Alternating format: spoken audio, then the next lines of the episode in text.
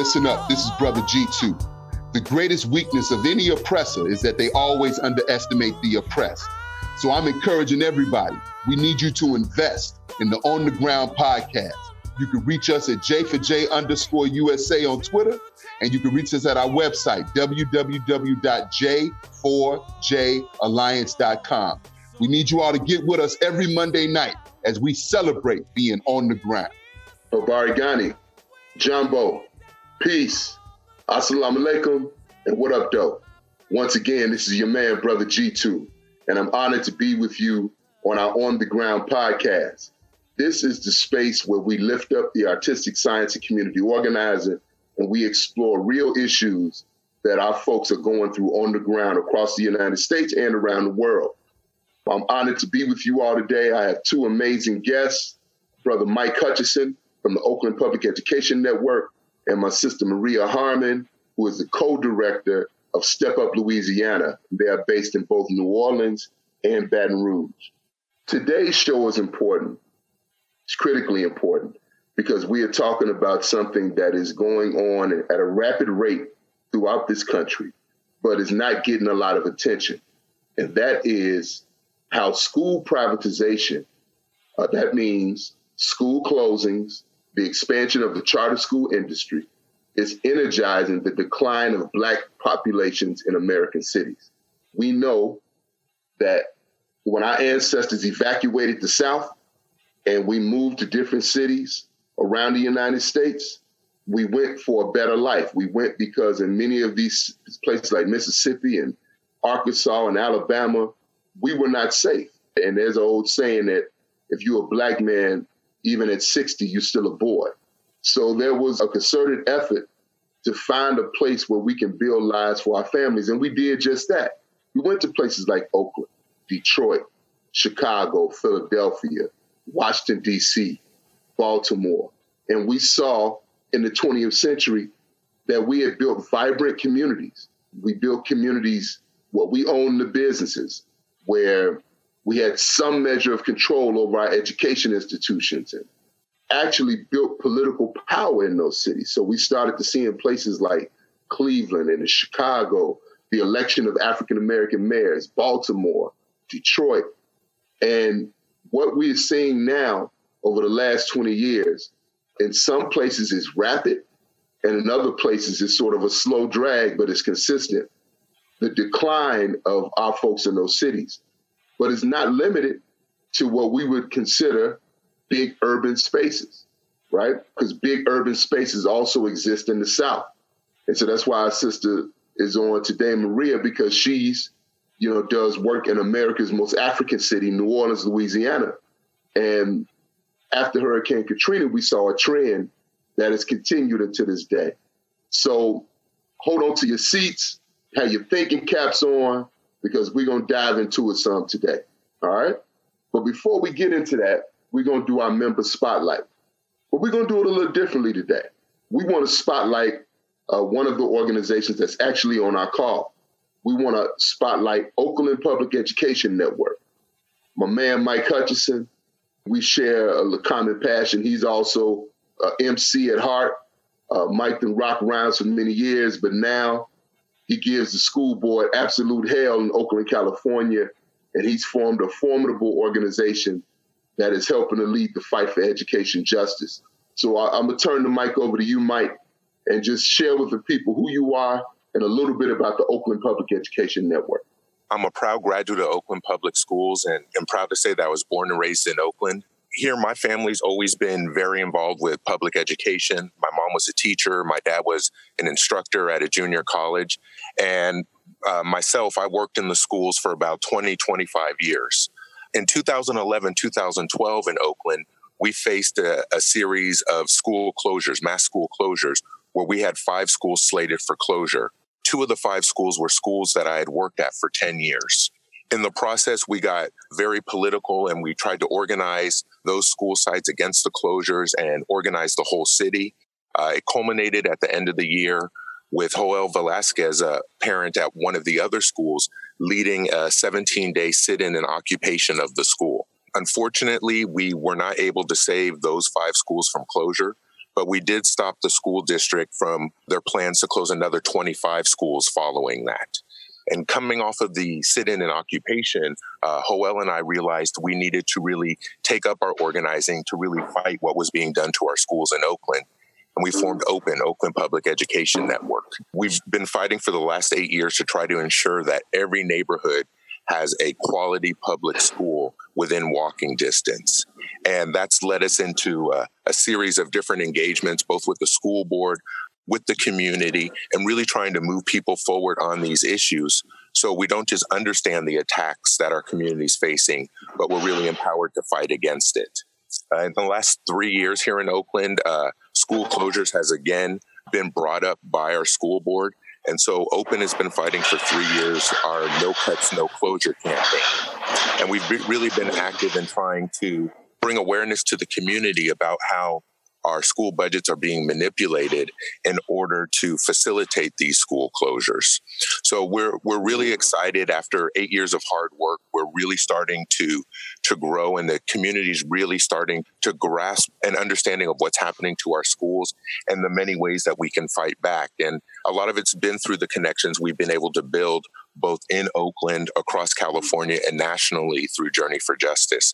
And so we're mm-hmm. we're really excited. Although we're we're up against a lot, we're really excited because we've been able to see just the growth in the community's capacity to resist and mm-hmm. fight back and create the kind of schools we need. All right, brother. Thank you very much. So folks know, and, and if you uh, follow Journey for Justice Alliance on Facebook, uh, we're often posting a lot of the work our members are doing. And right now, Open is involved in this fight, as Mike mentioned, to stop a series of school closures, and, and they're doing battle uh, with the school board that is entrenched to do the work of the privatizers. So, you know, check us out on Facebook so that you can find out how you can support Open. And we want to again say salute uh, to you, Mike, and the work you're doing in the Oakland Public Education Network, brother. So thank you for being on tonight. Thank you. Yes, sir. So let's move on. My sister Maria, why don't you introduce yourself and let folks know who is Step Up Louisiana? Hi, everyone. My name is Maria Harmon. I'm one of the co founders and co directors of Step Up Louisiana. We were founded in February of 2017. Pretty much our organization gears toward advocating for education and economic justice. We're a membership grassroots based organization um, where our members lead our campaigns and our strategy towards fighting for justice for all children. And we do organize from a racial justice perspective. And we organize primarily with parents around education, where we call our education group uh, a parent union. And we define a parent as any able bodied and willing adult who genuinely cares about an equitable education for all children. And we utilize the context of the village in defining a parent. Mm, mm. Yes, ma'am. And now you all are not just in New Orleans, you're also in Baton Rouge. So now you all are developing into a statewide organization. Yes, we are. We established our Baton Rouge chapter this year in 2019, mm-hmm. and we're really excited. New Orleans, of course, is uh, predominantly black, the largest black population in the state and Baton Rouge has a unique makeup. They're 50-50 black and white, but their public school system is predominantly uh, African American. It's about 80% of, of black children mm. enrolled in the public school district in East Baton Rouge Parish. So I want to thank both of you all for joining us, the On the Ground family, and I appreciate you all. And I'm ready to, if we can, just dive into this issue, man. I, I think, again, it's critical because too often you know, in our communities. Our folks just want to be able to build a stable life, take care of their families, set up roots, and be part of what, you know, we've been sold as the American dream. But what we've seen is whether you're talking about redlining, restrictive covenants, urban renewal, the gentle term today, gentrification, there's always been some type of effort to remove us, to one, limit our movement, but now even remove us uh, from these places that we call home. So let's dive into the definition of gentrification. If you go to Google, it says gentrification is a process of changing the character of a neighborhood through the influx of more affluent residents and businesses, right? And I'm gonna be honest with you all, I'm not crazy about the word gentrification because I think the word gentrification takes the sting out of it. Because what they're not talking about is that when you gentrify a neighborhood, you divest in the basic quality of life institutions of the indigenous population and you invest in the quality of life institutions for the population that you want to attract. So we think that it's more of a purge. when we look at our cities, we feel like we are being purged from those cities. And so I want to share a little bit with you all. You know, in Chicago, in the year 2000, Black people made up 53% of the population.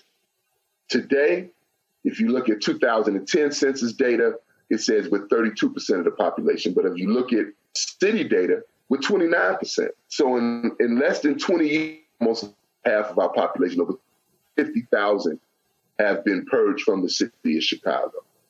And the easy definition is that people are escaping violence. But violence doesn't happen in a vacuum. Violence doesn't happen because people are violent. Violence happens when poverty is concentrated. So, what do we see in Chicago? We've seen over 160 school closures before this population dip.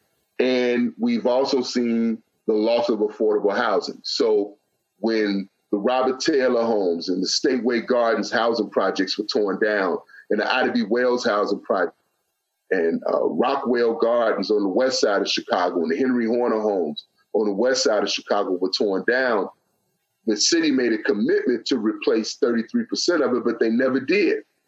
And so what we're finding is that sisters and brothers who used to live in Chicago, I have a friend who worked for Sanders in uh, 2016, and she said that every third house she knocked on in Des Moines, Iowa, was a former Chicago resident. So what's happening is the basic quality of life institution. An institution can easily be defined as that's designed to meet a basic need. So that structure can be grocery stores, right, for food production and delivery. That structure can be schools for education. It can be clean apartments for housing. If those institutions are denied, then people scramble to find somewhere where they can live. So let's say you're a mother, you've got three kids, and you're on Section 8. And you know, your building goes condominium. And then when you go on when you go online to find another place that accepts a Section 8 certificate, you see Gary, Indiana, or you see Des Moines, Iowa. And so you find yourself, you know, having to make a tough choice of leaving, you know, where you spent your whole life to go to places that, you know, were not home to you. And, and I think that's important and, and that we don't lose that point. So why don't we talk a little bit about what would you say the black population is today? I would say the black population is probably around maybe 60 to 70 percent. Like the most recent voter poll of registered voters in New Orleans, they made up about 56 percent. So it still outnumbers, you know, white voters in that parish and, you know, the population as well. But we have seen a drastic decline in the African American population in New Orleans since mm. Hurricane Katrina in 2005. Yes, ma'am.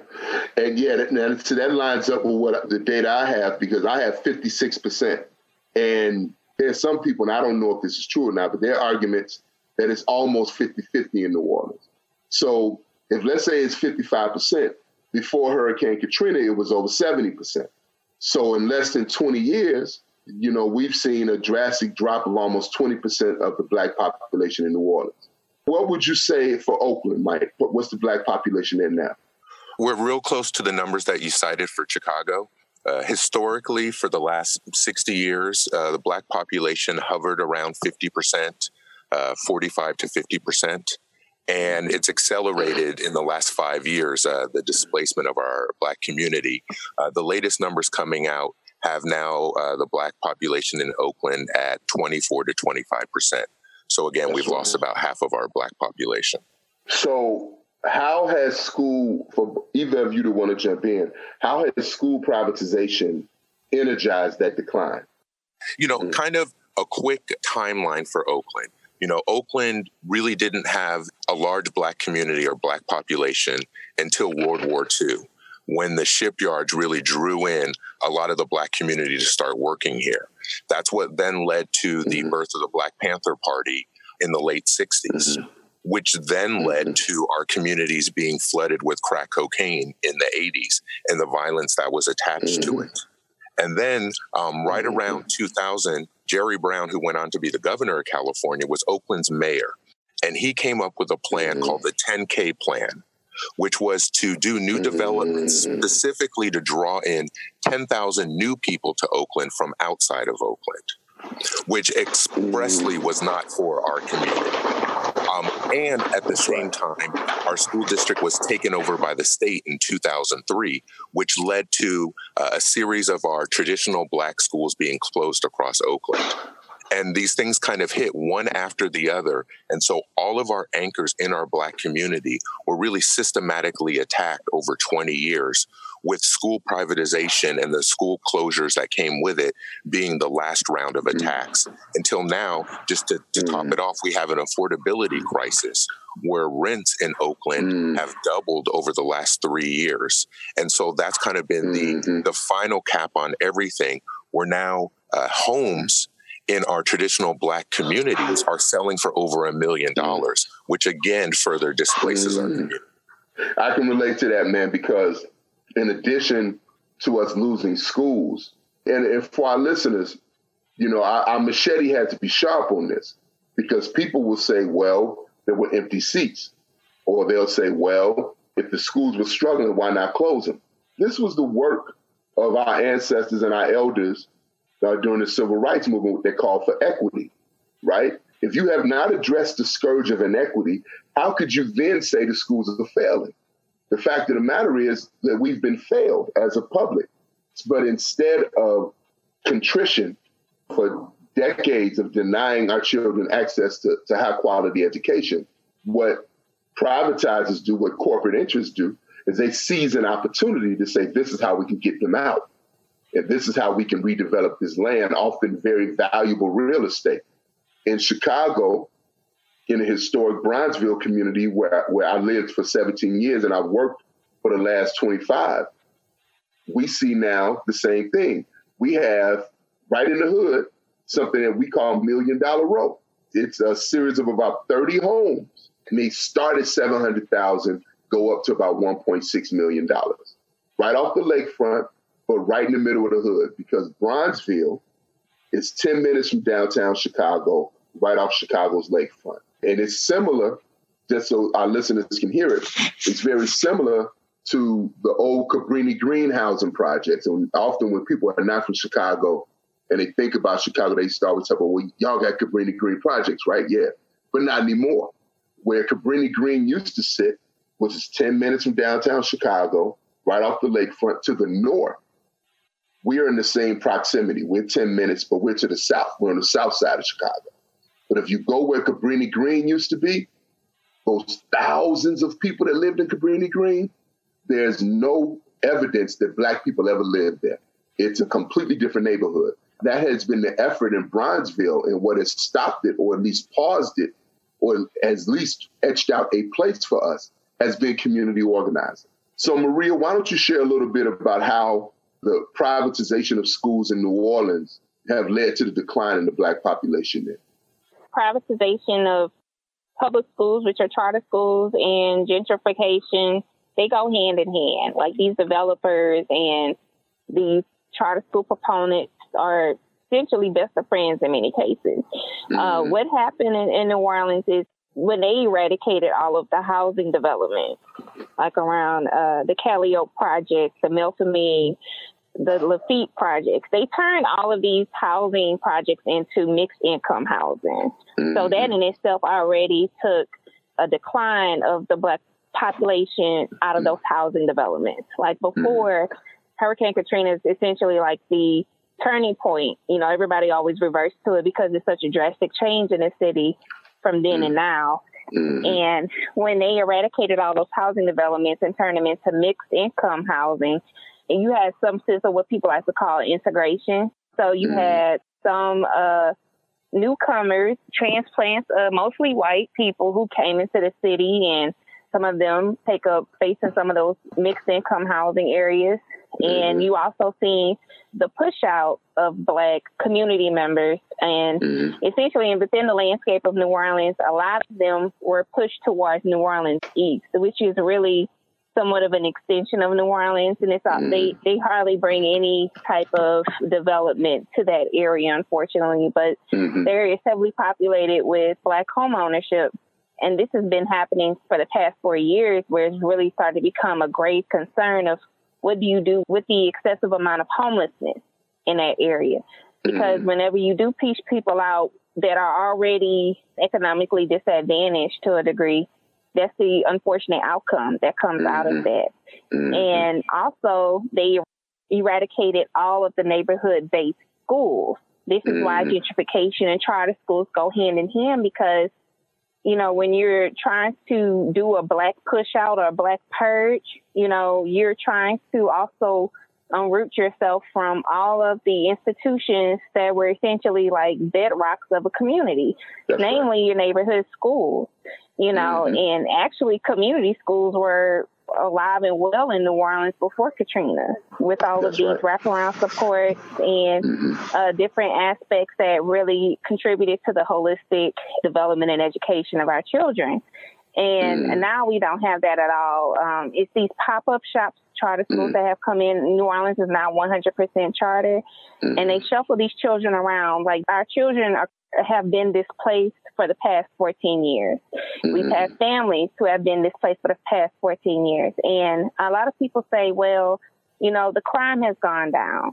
You know, we don't have as much as we used to. But the thing is, that's not essentially solving the problem. You think changing the face of a community to decline crime is a solution, but really it's not. All you're doing is just changing the face, and it's mm-hmm. you're really contributing to the notion of white supremacy and systemic racism because mm. you're playing into the notion that black people innately are criminals. You're playing into that narrative.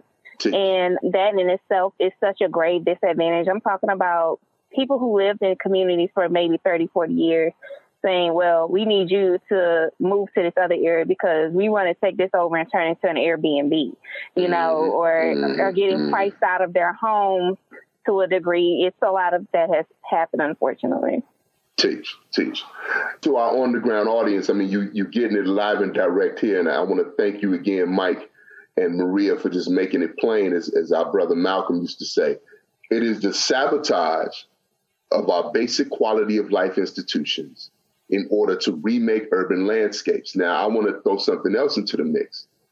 You know, there are census projections that say that white Americans will be a minority by the year 2030.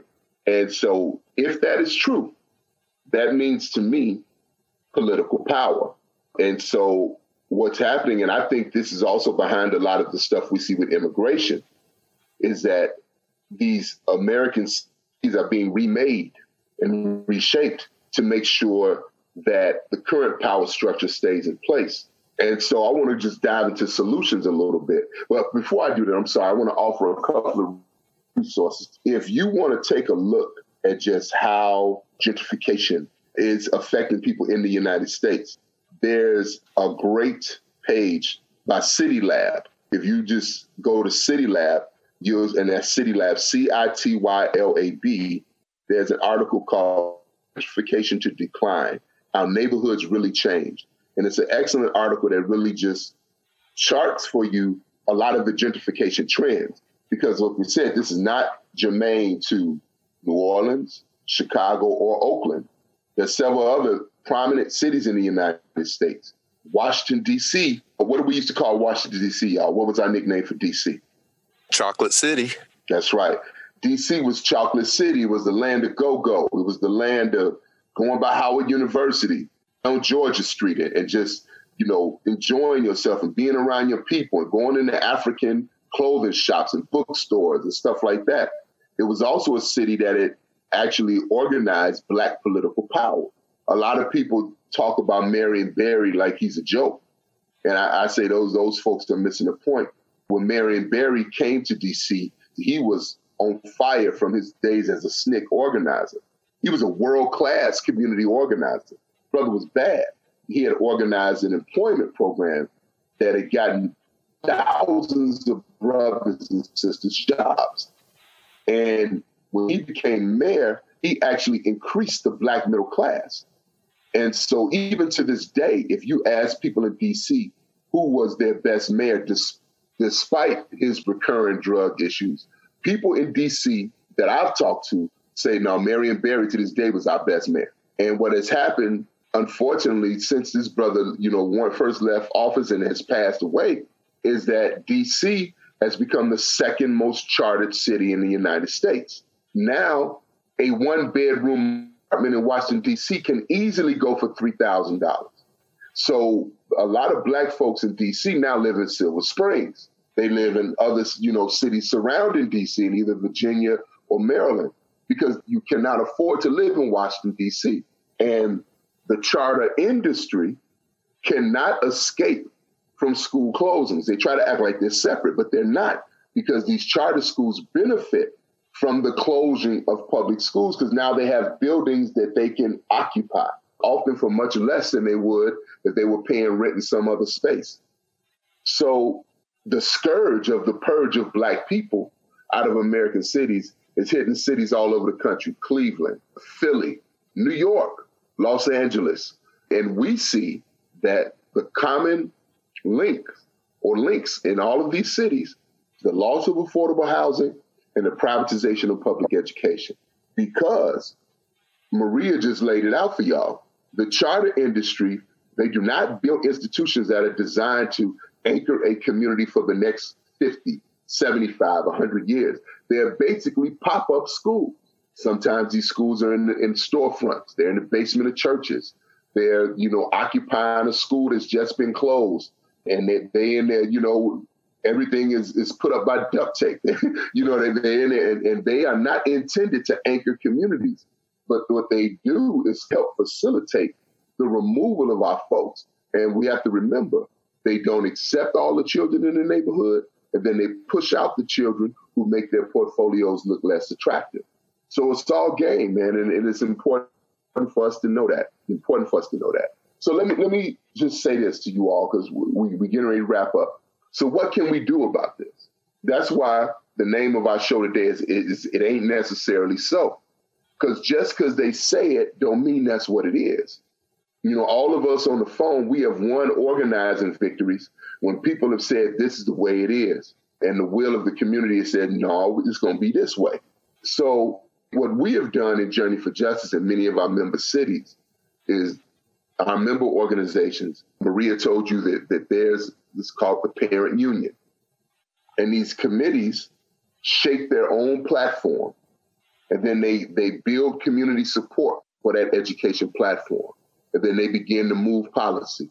This is, Maria, if, if I'm wrong, correct me, but this is how you all were able to win the uh, legislation that actually created space for sustainable community schools in other parts of Louisiana your education committee built support for your particular ideal, and then you were able to actually move policy to address it. Would you say that's accurate? Yes, um, of course we didn't do it alone. We worked in coalition with the teachers union as well, and we were able to actually establish, like I said, community schools were no stranger to New Orleans before Katrina. They just weren't branded as such, but we were successful in due to that resolution passing we were successful in having Baton Rouge manifest its first sustainable community school, school branded with that model, uh, mm-hmm. Capital Elementary, where they actually are infusing a daycare and a uh, adult education GED program for parents and community members. What I want to share with our on the ground audience is that one of the weaknesses that we have, and those of us that fight for justice, is we tend to work in silos. So folks that work on housing work on housing. Folks that work on education work on education. If you work on climate, you work on climate.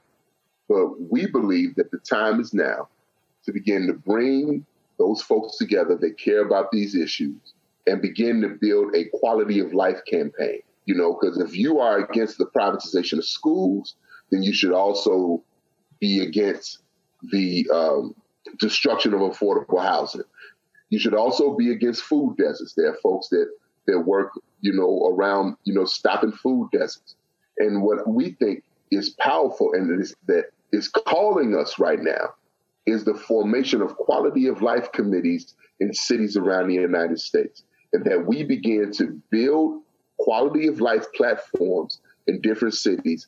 Because in many of our cities, it's unfortunately it's not Republicans that are starving our cities, right? It's Democrats. It's people that have taken our votes for granted for decades. So what if we raise the bar on what we demand from Democrats? But we don't come with our organization, as Maria said, we work with other folks that are like-minded. We build a quality of life campaign, and then we begin to move in that direction to demand stability for our people in our communities. I'll give you an example. In Chicago, we're beginning to do that now. We have a campaign for an elected representative school board in Chicago that's that we've been fighting for almost 10 years to do this. Well, really a little more than 10 years. And we also have a campaign now, two campaigns, one for rent control in the city of Chicago. It's called Lift the Ban. And saying lift the state ban on rent control. That's picked up a lot of steam right? And so we've done town halls together with the folks that care about democracy and education and the folks that care about affordable housing. We've also supported a community benefits agreement for the Obama Presidential Center, which includes demands around education, demands around affordable housing. And when we say affordable housing, we don't mean affordable housing, you know, where it's, you know, 80% of the AMI, the area median income. We're talking real affordable housing, like affordable home ownership. People being able to rent apartments at 40% of the area median income. And so we're doing that work to break out of our silos and begin to say, this is how we can begin to that all the basic quality of life institutions that should serve our community do so. I'd also like to raise another thing for those of us that are beginning to move sustainable community schools. One of the things that, that we're seeing in a couple of places is that folks are actually engaging young people in learning entrepreneurship and also learning community development. If you live in a community and you don't understand power, you don't understand even how can I get a stop sign, then how will you ever change it? But if you understand, you know, why that liquor store on the corner of your block serves as your grocery store and why that same exists in St. Louis, Chicago, Detroit, Philly, wherever, our young people can learn how to come up with an expectation that they are in a measure of control. So, our message to the on the ground universe is to begin to look at quality of life committees in our communities, begin to connect with people that are working on affordable housing, that are working on equity in public education, and begin to build political power around that. Now, if you work for a 501c3, like I do, what we did is that many of our folks formed a political action committee. And our political action committee is called People United for Action, PUA. And People United for Action has built a quality of life platform that includes education, that includes housing, that includes the rights of our seniors, our elders, that's very comprehensive. So I would offer that as also something for us to think about. You know, if we build those quality of life committees, then imagine if those quality of life committees actually began to connect with, with each other nationally, like we're doing in the Journey for Justice Alliance. Then we could begin to have national quality of life platforms. So folks can, you know, uh, reply on, on, on the website, let us know what you think. But that's, you know, we just wanted to chop it up a little bit today, man, because gentrification is a nice word, but we are being purged from America's cities. But just because they say it so don't make it so. We can do something about this. So with that, man, I want to thank you all for joining us, brother Mike. Much respect. I know that you you out there swinging. so, brother, I appreciate you taking a few minutes to spend with us. And Maria, I always appreciate you, sister. I always respect the work that you've done, building an organization from scratch and making it a force in the state of Louisiana. So I want to thank both of you all for joining the On the Ground podcast today. Thanks for having us. Thanks for having us. Appreciate it. So that's our show for today, family. In closing, I just want to offer this song by one of the greatest guitarists that ever lived. This brother uh, is soulful. Uh, and I got into his music being a hip hop head because, you know, when you're an MC, um, it's all about the drum, right? It's all about that drum, and you get it, and and, and that drum hits you, and, and and before you know it, you inside the rhythm. But also, guitarists do that to you too. You know, one of the brothers I, I listen to a lot is Wes Montgomery, and then you know, Wes Montgomery, you'd be mesmerized. Grant Green has that same ability. Very soulful brother, and jazz is important because a brother taught me this once. He said that jazz is African music with European instruments, and that what we can't say, we can play. So the name of this song is It Ain't Really So, and I want y'all to check it out today, and y'all check us out next week on the ground.